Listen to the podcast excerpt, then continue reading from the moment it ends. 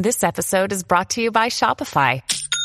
Forget the frustration of picking commerce platforms when you switch your business to Shopify, the global commerce platform that supercharges your selling wherever you sell. With Shopify, you'll harness the same intuitive features, trusted apps, and powerful analytics used by the world's leading brands. Sign up today for your $1 per month trial period at shopify.com slash tech, all lowercase. That's shopify.com slash tech.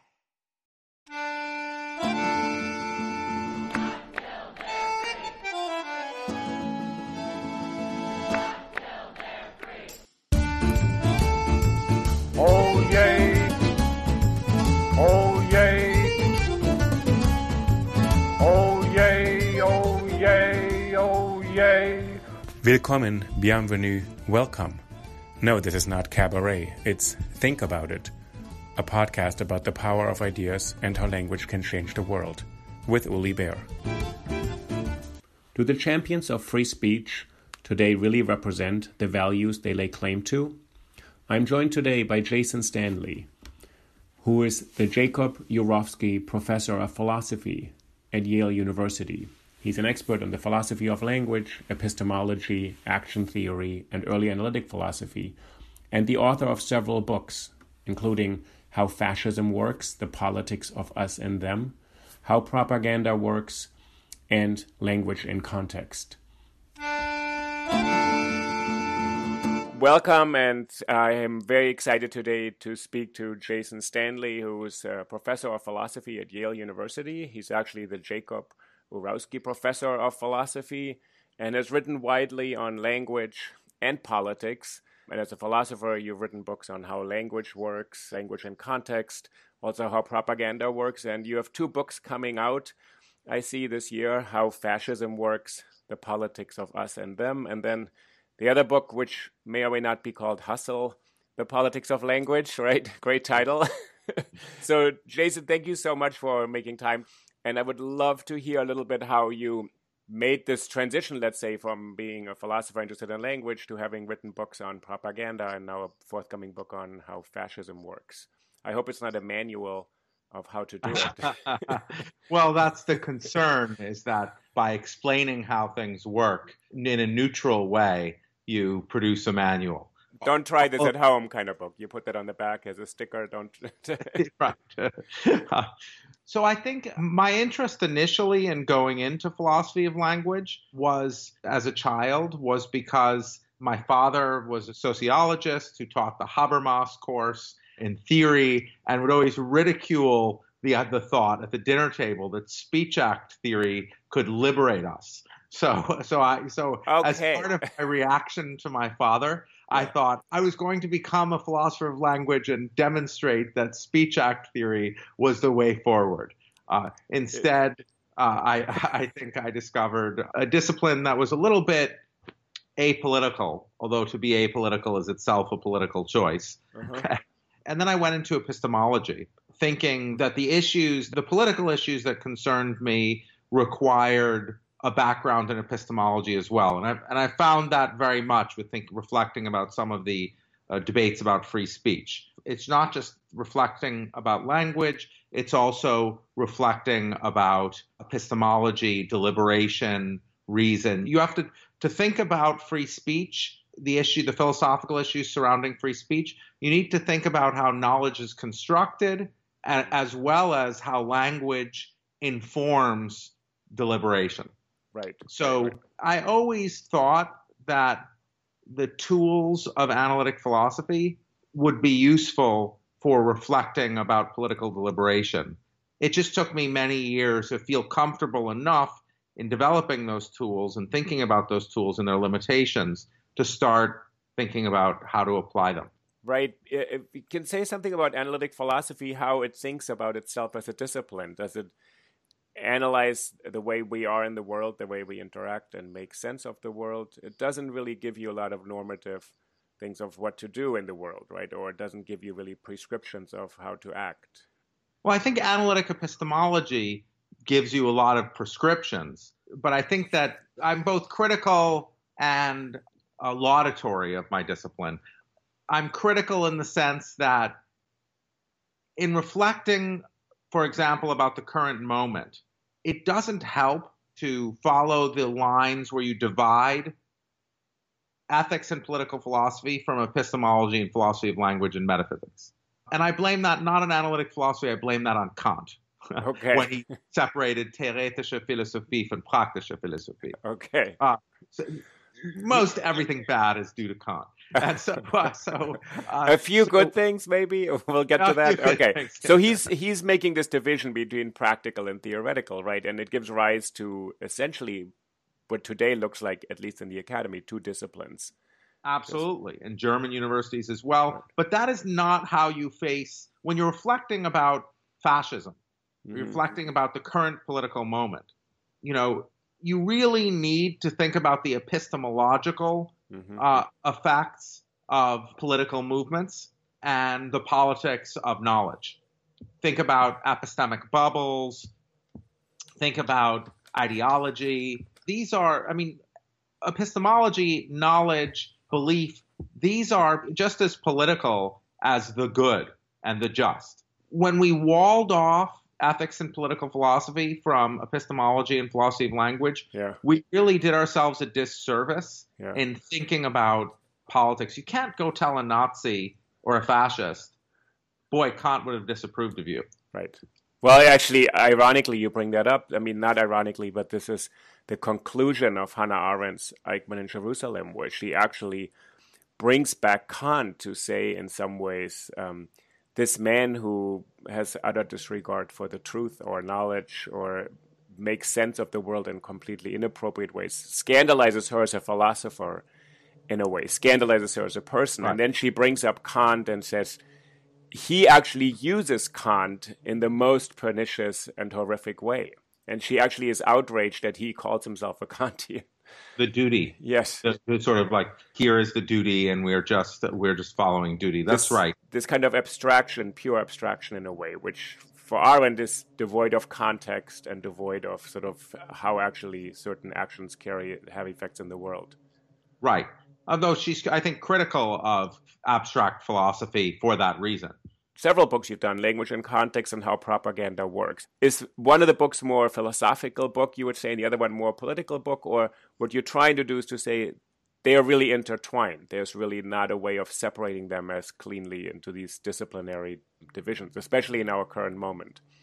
I think that if you look at the history of philosophy, you see philosophers taking social injustice and political injustice as philosophical fodder, as fodder for their theories. Okay. I mean, obviously Rousseau, right. but Hume as well. Right. I mean, Hume is reflecting about why people don't change their beliefs given evidence. right. You know, the recalcitrance of irrational belief.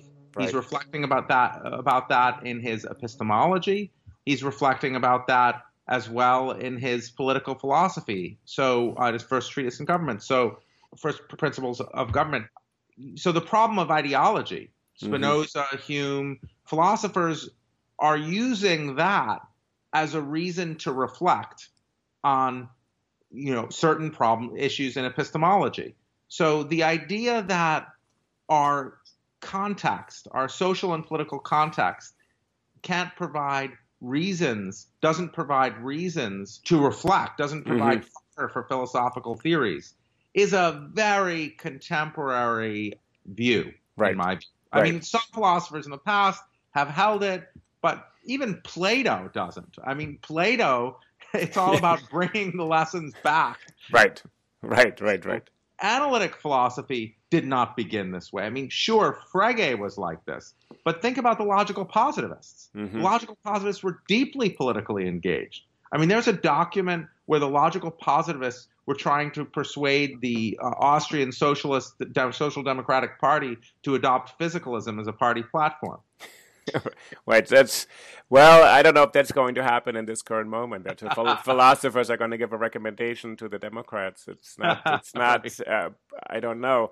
So you did this book on propaganda, and now you have a book coming out on how fascism. In the last couple of years, has do you think something has significantly changed? And I'm interested, especially also in the context with what's happened at universities, where at least the national media, the nation has paid much more attention to some of these epistemological questions being worked out in universities?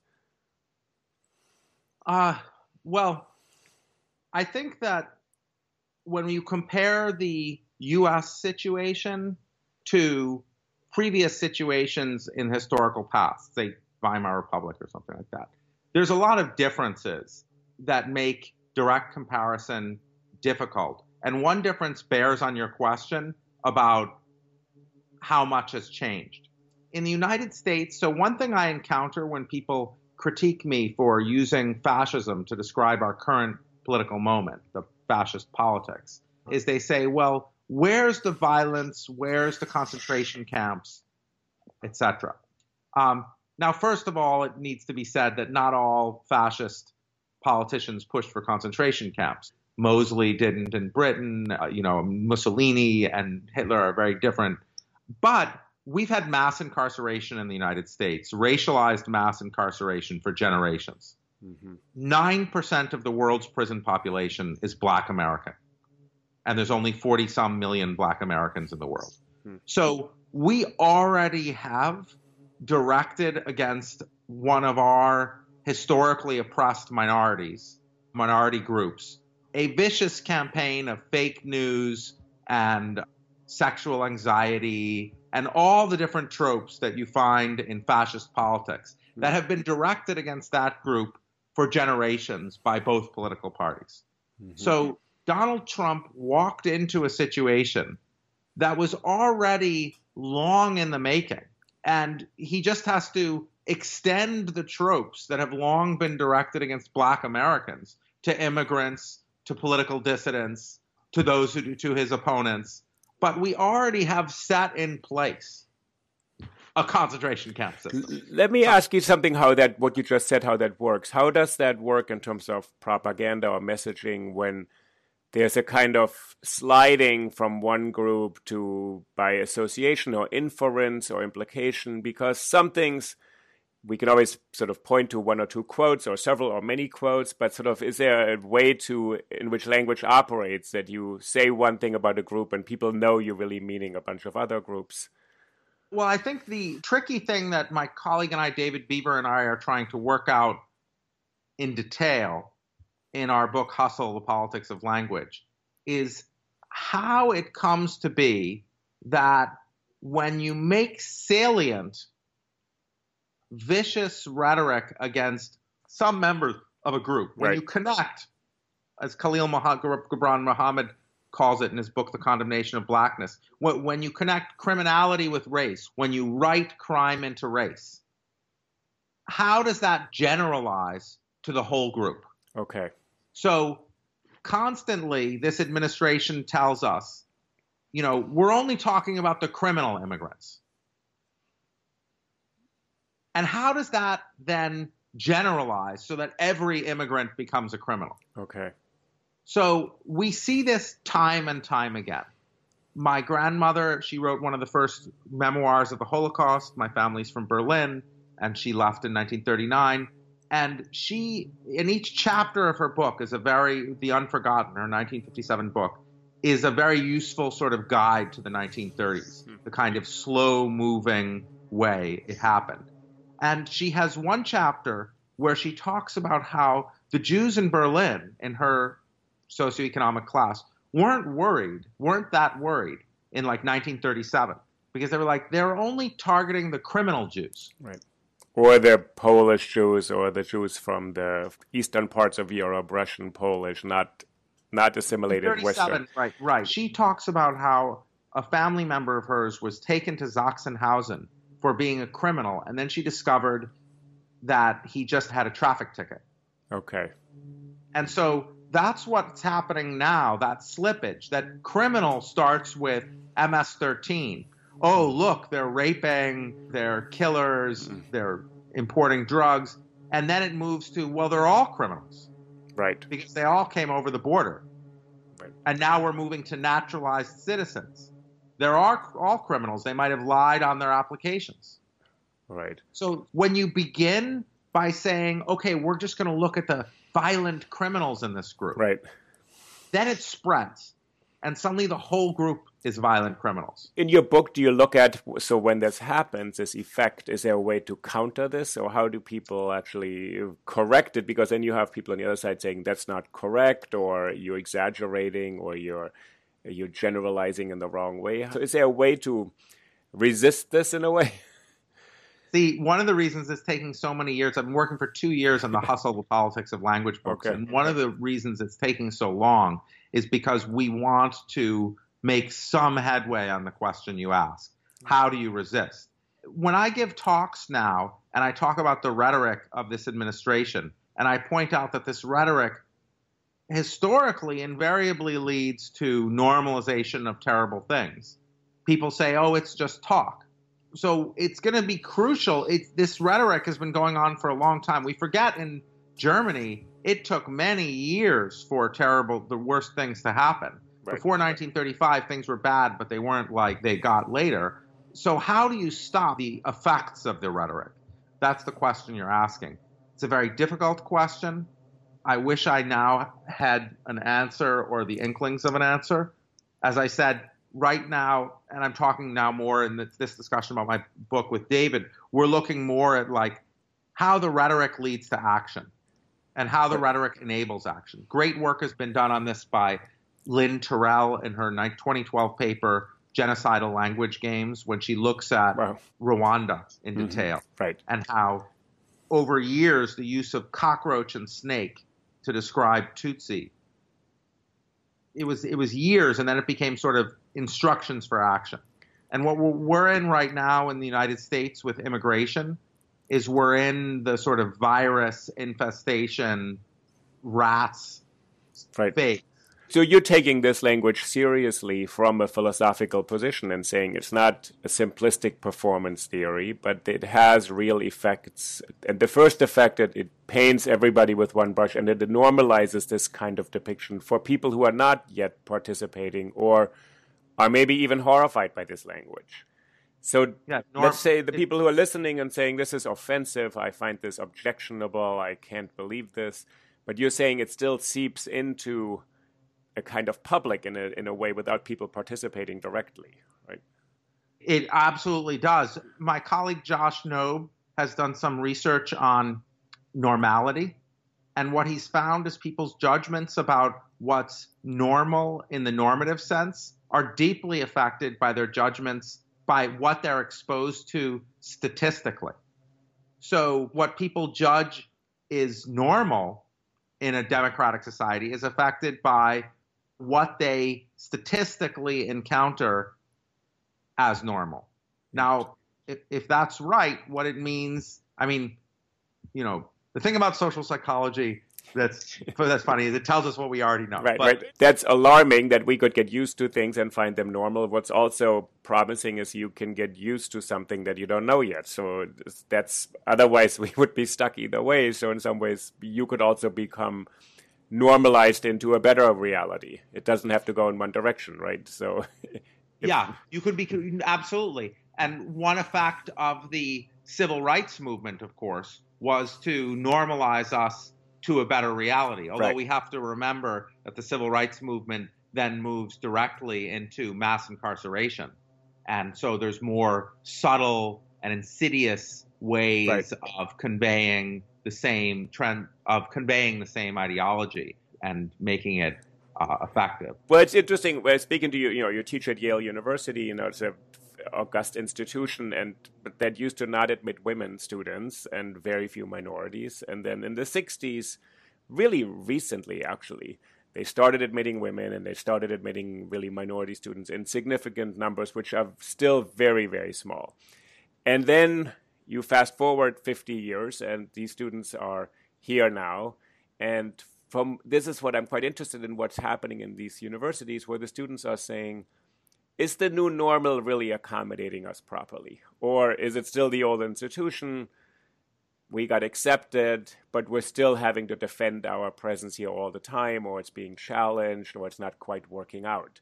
And so they're the politics of language take on a very concrete sense, right? Because the controversies we've seen are often about people saying things that other people strongly disagree with. Well, I think I'm not sure there's much generalization to be made across different campuses. I think in the first instance, when you look at the fall 2015 campus protests, they start at the University of Missouri. Right. I know those students, concerned students 1950. You should interview Storm Ervin. I mean, those are some tough students from East St. Louis. Yeah. You know, and what they're doing is they're bringing the issues of Black Lives Matter and Ferguson onto campus. Right. And the idea that these students are complaining are like, no, I mean, they're facing, they're in Missouri. Right. You know, right. what they're facing is not what kids at Reed College face or at Yale. Okay. So it's an entirely different Okay. situation. okay. And and at Yale, my students were thinking about Missouri and were thinking about Black Lives Matter, and they were thinking about how to bring those issues onto campus.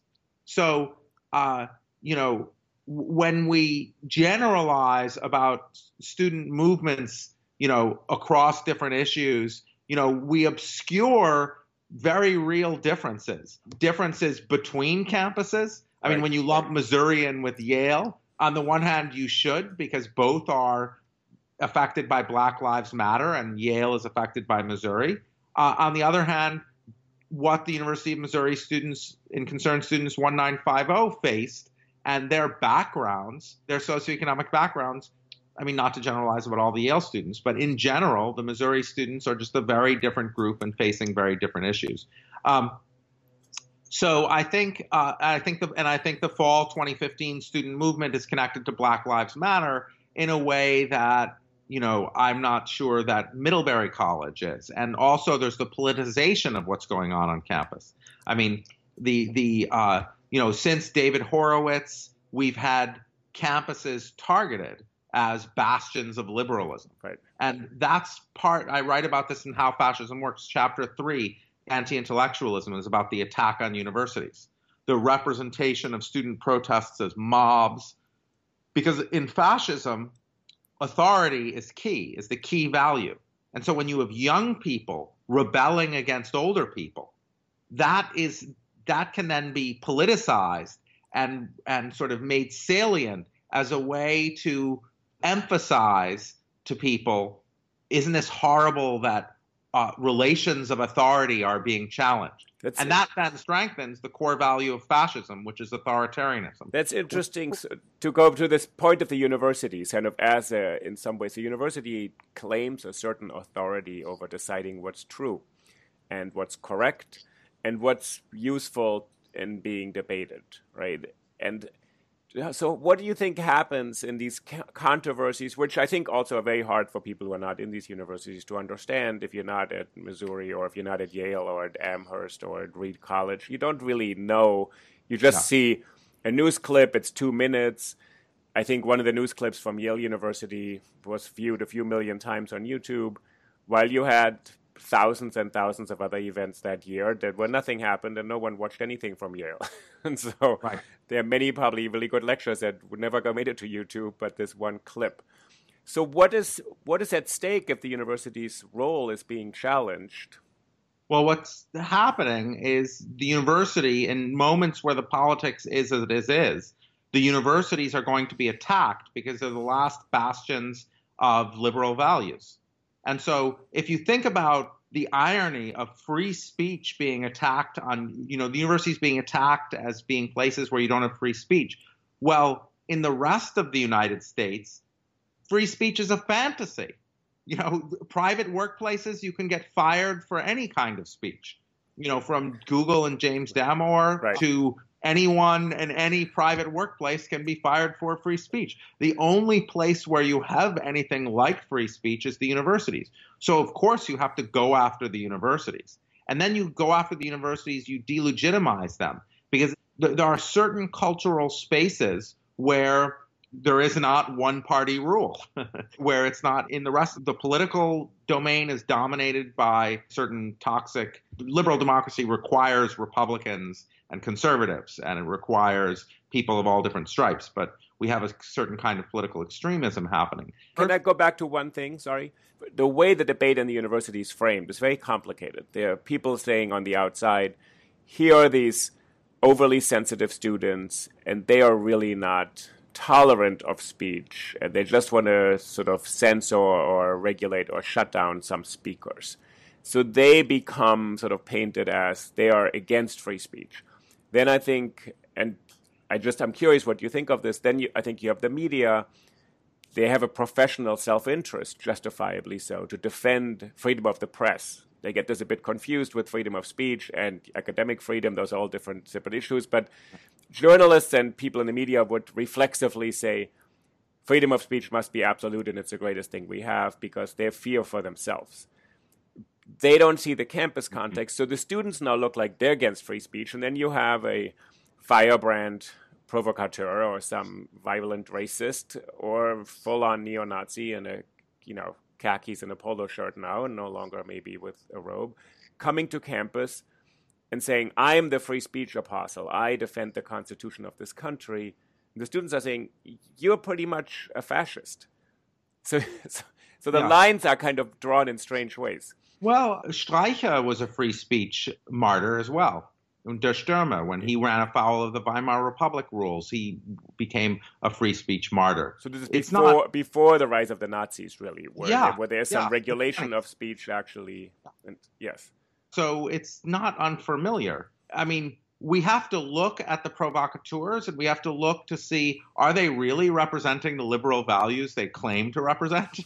are these on the other hand, we've got people like Charles Murray who are giving dozens and dozens of talks at the leading universities and law schools in the world. And really, if you look at their CVs or what they've accomplished in the academics, it makes no sense that Charles Murray, I mean, please invite me to Stanford and Berkeley and right. all those places right. next year and getting huge fees. I mean, Mur- Charles Murray is, I mean, whatever, he's an academic, but he's certainly not in the top tier of. I don't understand why Charles Murray is getting massive amounts of money and being trot. I mean, I do understand. He's being trotted out as, oh, you can't say he's a provocateur. But obviously, he's not being invited to talk about his academic work because he's not doing cutting edge academic work. Well, and so that's interesting. And so, why does it so become such a narrative that Charles Murray's right has to be defended at all cost, and he must speak? Whereas, you know, Jason Stanley, I don't see you actually suing and getting the ACLU behind you because Stanford hasn't issued you an invitation, or you know, Oxford or in MIT. Yeah. So. Exactly. In some it's ways, not... you don't have First Amendment rights to speak even on my campus, right? right. If I don't feel like inviting yeah. you because I didn't like your book on language, you're not getting invited. Exactly. I should sue you. yes. I think people are starting to pay attention. It's a bit odd that you get a First Amendment privilege if you are violent, a really an extreme racist. But if you're just a philosopher of language, yeah. you can be excluded all day. And you right, have no exactly. First Amendment. Yeah. And so I'm uh, interested in this argument around language and defending the extreme other position makes us very tolerant. I just generally do not understand why, you know, if something is a law, you can only show it's a law by constantly challenging it. I mean, I don't have to jump off the roof to test the law of gravity. I mean, it's great. I mean, I, you know, the idea that these are people who care about free speech. I mean, the Trump administration is leading the charge on free speech on campus issues. They manifestly do not care about press freedom and the other liberal rights. So so, as someone know, who's worked on language, so what do you do when Jeff Sessions and Donald Trump and Betsy DeVos they all say we are defending free speech? Right. And so think, what's happened? This is an excellent question, and it bears on exactly something I've been thinking a lot about lately, namely Mill's arguments in On Liberty. Mill's arguments in Chapter Two of On Liberty abstract from the fact that language has social meaning. He writes as if, you know, I say something, and all you pay attention to are the what I refer to in the world. And unsurprisingly, because Mill's theory of reference is that the only part of meaning is reference. So uh, that's Millianism about proper names. So Mill acts as if, you know, I say something like, there's a lot of lazy people on welfare, and you just literally take the content of what I say. But actually, when I use the term welfare, when I say something like that, there's the social meaning of the words I use doesn't just mean like these particular programs. I'm conveying things about poor people, and in that case, black people. in America. Uh, when the mayor of Antwerp, who's very on the far right nationalist Flemish party, talks about, you know, we have to save the Enlightenment, he's not just talking, he's giving a message about Islam. Right. And so words have social meaning, and Mill never takes that into account. And what the right wing is doing now is they're trying to appropriate the language of liberty. They're trying to appropriate words like free speech without any care at all about what they refer to. Right. So free speech refers to something great, but it's going to get to a point where anyone who uses the expression free speech is going to be taken by a young person to be someone who is not in favor right. of the thing it refers right, to. Right. It's, it reminds me of Richard Rorty in Achieving Our Country, where he says, for he said the conservatives appropriated the American flag, patriotism, the family, our nation, the national anthem. And he said, and the left or liberals let all that go. So when That's I say what... family values, you think I'm thinking of a heterosexual family, father, mother, two children living behind a picket fence. When I say the American flag, you don't think now of protesting athletes, but you think of jets flying over a stadium and upholding the, the White House, you know, message. So why does the left let go of this term? And I'm kind of interested. That's my whole point in these podcasts is to give some nuance to free speech and say it is not owned by one side and it can't be used well, as a weapon in this way. Right. As Angus Johnston reminds us in his work, the free speech movement in the 60s, vocabulary free speech was owned by the left, and the free speech movement in the 60s in Berkeley was very unruly. They shut down Berkeley campus.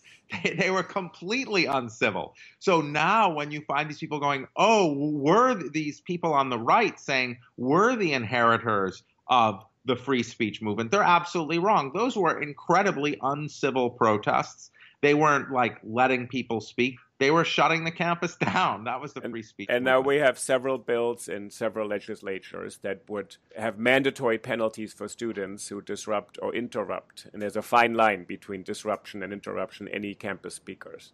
I mean, occupying the protest. Basically, what they're trying to do via these bills is they're trying to illegalize protest. And of course, the universities are the source of political protest. And in political moments like this, it's very important to theorize about this moment not in isolation. It's a terrible mistake to think about the campus politics in isolation from the national politics. The campus is being targeted by the far right, and people of goodwill cannot let themselves fall into that trap. So, they cannot let themselves take because, of course, what's happening in these bills is they're trying to cut down on the possibility of campus protests. They're trying to train students to be obedient.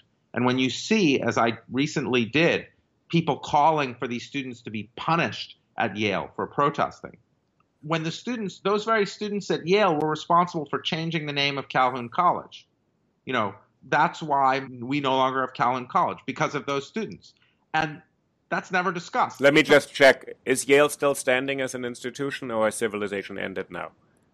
Uh, and we had a nice conference in honor of Henry Kissinger. Okay, I'm just curious because I've heard from people that once you rename Calhoun College, it's a quote slippery slope, an absurd argument, and we will soon be renaming Washington D.C. that's actually, and that's also what our president said. He said, you know, where does it end if you start with the Robert E. Lee statue? What are you going to rename Washington? I know nothing in Germany is named anything. They're just named after numbers things. Yeah, right. Because you started by renaming well, Adolf Hitlerstrasse and Himmlerstrasse, and now there's only numbers left. so, so in the institutions, why do universities actually have a hard time connecting with this moment and saying we have to stand up and defend against this way in which we are being framed? You're brilliant. Universities have lost, have done a terrible job with framing. I mean, I think the main problem is that the donors and the alumni get so affected by the rhetoric and by the out of context things and by some of the errors in method made by the students. I don't think the students should have focused. I mean, I, I don't. The students used the Halloween email issue at Yale as a catalyst. I mean, those those were students who had come to me a month before to complain about the fact that the philosophy nobody had ever seen a philosopher, a black philosopher on a syllabus. Those were the issues they cared about. but they used the wrong catalyst and then it was used against them. Right. What happens is that the donor class and the alumni class has been completely manipulated by the media, and they don't understand the situation. They don't understand that the out of context things are not the the Well- whole situation. And then the university panics to please their donor class. Also, this is in the background of something general, which is that you're in the United States. You know, when you have young black protesters protesting older white people, it doesn't, or doing anything seen misbehaving against older white people. I mean look at the 1960s when political protest after political protest was represented as riots. Right. that's what we have here on the college campuses. You know political protests are represented as mobs. Mobs. They use that term.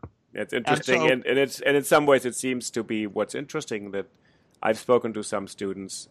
The ones I've spoken to are incredibly thoughtful, and actually want to find a way through this and say we have to come to a better place. But what is happening? We are being put in one category, and then conversation breaks down from the other side entirely. It's not. Said, That's right. Because when you, anyone who calls other people mobs and calls for them to be expelled is not seeking civil discourse. How is it when you call people children gathering in mobs? You know, It's also they are our students entrusted to us. So in some way, I think there's a second responsibility as a as a teacher or an administrator or an educator in a university. If my students, if it's not working well, my obligation, I think, is first to listen, yes, to see what is the, as you said, maybe the methods aren't always, you know, the wisest, but sort of say what is actually not working, and wouldn't it be my my obligation and my desire to change something? Right. Rather than just panicking about. it. I mean, I think I think our administration handled various things well. It was a very difficult situation, but the fact is, going back to the content. I mean, the weird thing is all the ways of changing the topic. Like Right. we changed the topic to the mistakes made in method. Same as in the 60s when there were political protests against police brutality. They changed the topic from police brutality to the methods. Oh, used in the political protest. So they always do that to delegitimize the political protest. It's a method of deleg like, look, they're riots. And it's like, wait, what what are they rioting about? Interesting. Yeah, right? it's bad to riot or whatever. It's bad to when things get out of control. But what's the topic? Or ha- talking about the method and not the topic? Or has there been a history of people trying to find other ways of addressing these concerns that have been futile? So, in some ways, if they've been trying to use the proper political channels and they haven't worked, that rioting isn't the first choice if it's even rioting, or actually even going into the street is not the first choice for people. Maybe there are other ways they tried and it didn't work. That's To- right. to- I- You, yeah, you- I didn't mean to analogize. I didn't mean to Yeah. suggest there's anything like riots or mobs happening on college campuses. but you There- there were. But, it, has been described as such. It's very important. You're right. Yeah. It's absolutely been described as such. To go back to your second chapter in, in the book that's coming out now on how fascism works and expertise, can you say something about the role of scientists? Um, because it's very striking to me that generally people teaching and working in the STEM fields and the sciences are, are not quite engaged with these debates, although a lot of times there are sort of these are people who would never invite anybody who has an obsolete theory because science sort of has a mechanism to expertise to exclude some things. But this administration, the political administration, takes a very strong position with regard to science. Yeah. So I think it's a great question. And I think we're certainly seeing climate change science being attacked. And of course, if you've read Jane Mayer's Dark Money and Nancy MacLean's Democracy in Chains, you're aware that a lot of the money being spent on conservative politics in universities, say by the Koch brothers, ultimately comes from the motivation of delegitimizing climate science. Mhm. So, because these are, there are many, many billionaires whose wealth depends on the extractive industries. And so that's been a long time coming. Uh, we see those very same people investing in uh, hundreds of millions of dollars over the years, hundreds of millions of dollars in universities. And we have to look to see what they're investing in to see how they think this is paying off, given that the ultimate motivation is climate science Right. to delegitimize climate science. So I think that yes, we need scientists at the forefront, but too often universities are using this as an excuse not to defend the humanities. Too often, universities are saying, oh no, it's radical to defend science. Science is under attack. So we're going to focus on science for now. We won't defend the women's studies department, gender studies. Gender studies is under attack all over the world. But the deeper part is sort of you're saying so it's let's say if a university allocates more resources to science departments, if there is an erosion of respecting the truth and believing actually scientific results, there seems to be something missing that if universities are engaged in doing scientific research, but there's an administration that just basically calls into question science altogether and doesn't yeah. have a national science advisor in the White House anymore. We used to have somebody who at least can talk to the president and administration about the scientific basis of certain decisions. Well, yeah, universities have to. I mean, not to criticize universities for supporting science, STEM, they have to. I mean, they have to, and they and they can't just support some sciences, the apolitical ones. They have to support the sciences that are under greatest attack.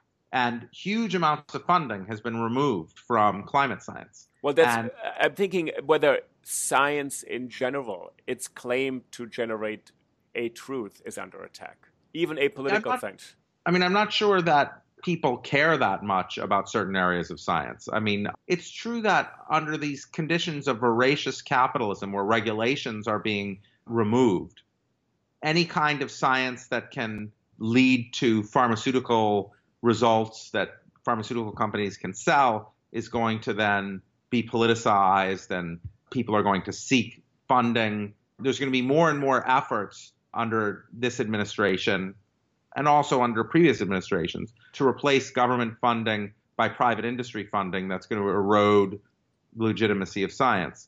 But I think that the attack on truth is an attack primarily on history. Okay. Uh, on history, on anthropology.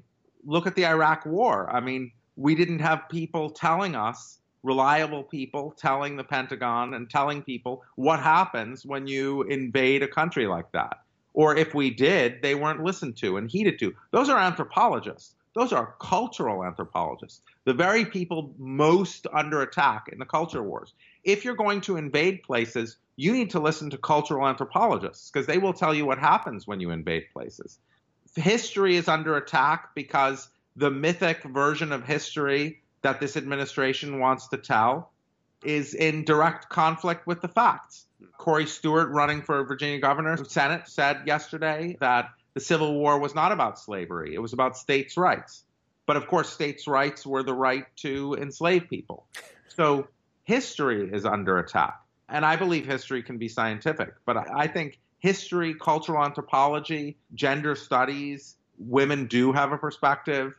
you right. know, these things are right. under the most political attack. So you said you spent a lot of time in this forthcoming book, Hustle, with your colleague David Beaver to sort of think how can this be changed and how when someone says this is actually the history is this the following or this never happened or this did happen it's complicated whether it's the media's role to just correct it and print a correction every day and say no that is actually factually untrue.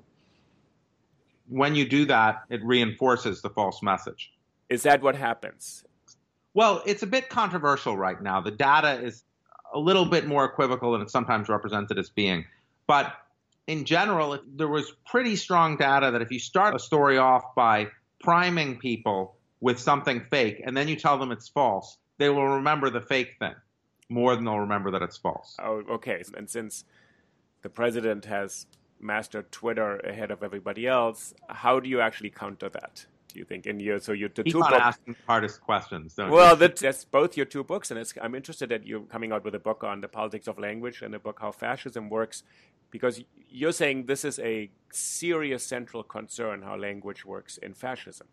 Yes. In illiberal moments, we're always in an illiberal moment, but in more illiberal moments, language ceases to be a method by which we communicate information because the kind of general trust between citizens breaks down.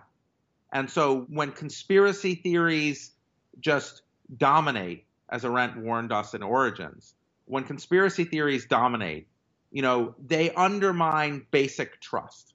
And then language becomes a method just by which to convey social meanings that you like.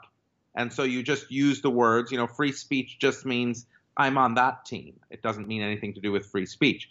So the question, I think, has to do with how do we return to a basic level of trust in each other?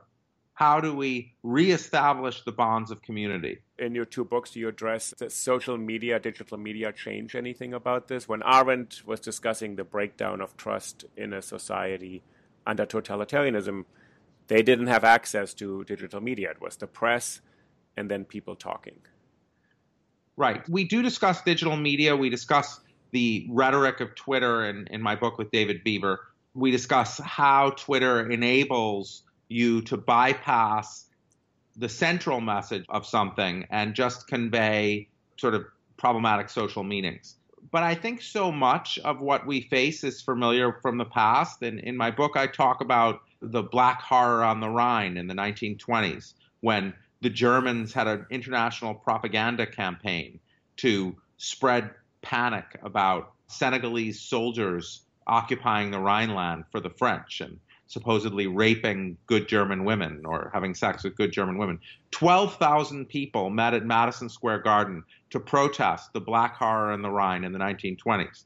So I think, you know, that was well before Twitter and right. well before Facebook. Lynching in the United States based on a complete fake news. So this is not new. Okay. I do think that some of the things on campus are the result of social media. I think some of the errors in method happen with social media, like the quickly spreading moral panics. And I do think social media poses uh, that. All that said, I think social media does pose a threat in that privacy is gone. Mm-hmm. And when privacy is gone, I'm not sure you can have liberal democracy. People need to be able to make mistakes. They need to sort of like think things through in their own time to reflect, to entertain bad ideas and then discard them, hopefully. But when social media is always there to capture out of context or even in context the mistakes humans make, well, we all make mistakes. But when that's forever imprinted on people's brains, well, that is a fundamental change in how humans interact. Right. And that's, I think, a threat. Liberal democracy needs privacy. Liberal democracy needs a zone of privacy. It needs a place for us to think through things back and forth. And when that's gone, I'm not sure we right. can have. And it's interesting what you're saying. It resonates with what Hannah Arendt said. She said thinking, and it's thinking with others. And for her, deep relationships with friends and colleagues, either through letters or correspondence and conversation, was the way in which she was also able to formulate some things that she then would write. And the university is this space sometimes where you actually can be in a room and try out some things, and you may not get it right, and you hear other people. That's right. And I have in my classes students who might be videotaping me when I give lectures. Right. I want to try things out. How can I try things out in a situation where there might be 20 Breitbart articles about me? Right, right, right. It's, it's a bigger platform, but it's not the same as actually working something out in this private space, which used to be the idea of the protection of free speech. It is the protection of a private sphere of conscience, of something that is innate to us. Right. And it's not universities, it's social media that's breaking down the space of private inquiry. A lot of the right wing outrage that was directed against professors, that is constantly directed against professors, is professors working things out on social media in the way they do in classrooms. Right. And being taught out of context. Right. That's right. That's right. Uh, Jace, I want to thank you so much. And if you can do me a favor and tell me again the two books that are coming out. So. so on September 11th, How Fascism Works: The Politics of Us and Them is coming out with Penguin Random House, and sometime in 2019, hopefully. My academic book with Princeton University Press, Hustle, The Politics of Language, will be published. Oh, fantastic. So that's really exciting. So maybe I'll have you back later on, and then How Fascism Works, I'm sure will elicit a robust debate, as they say. so, they so say. thank you so much for joining the podcast. Thank you. That was wonderful. I'll talk to you soon. Okay. Talk thank you. Soon. Okay.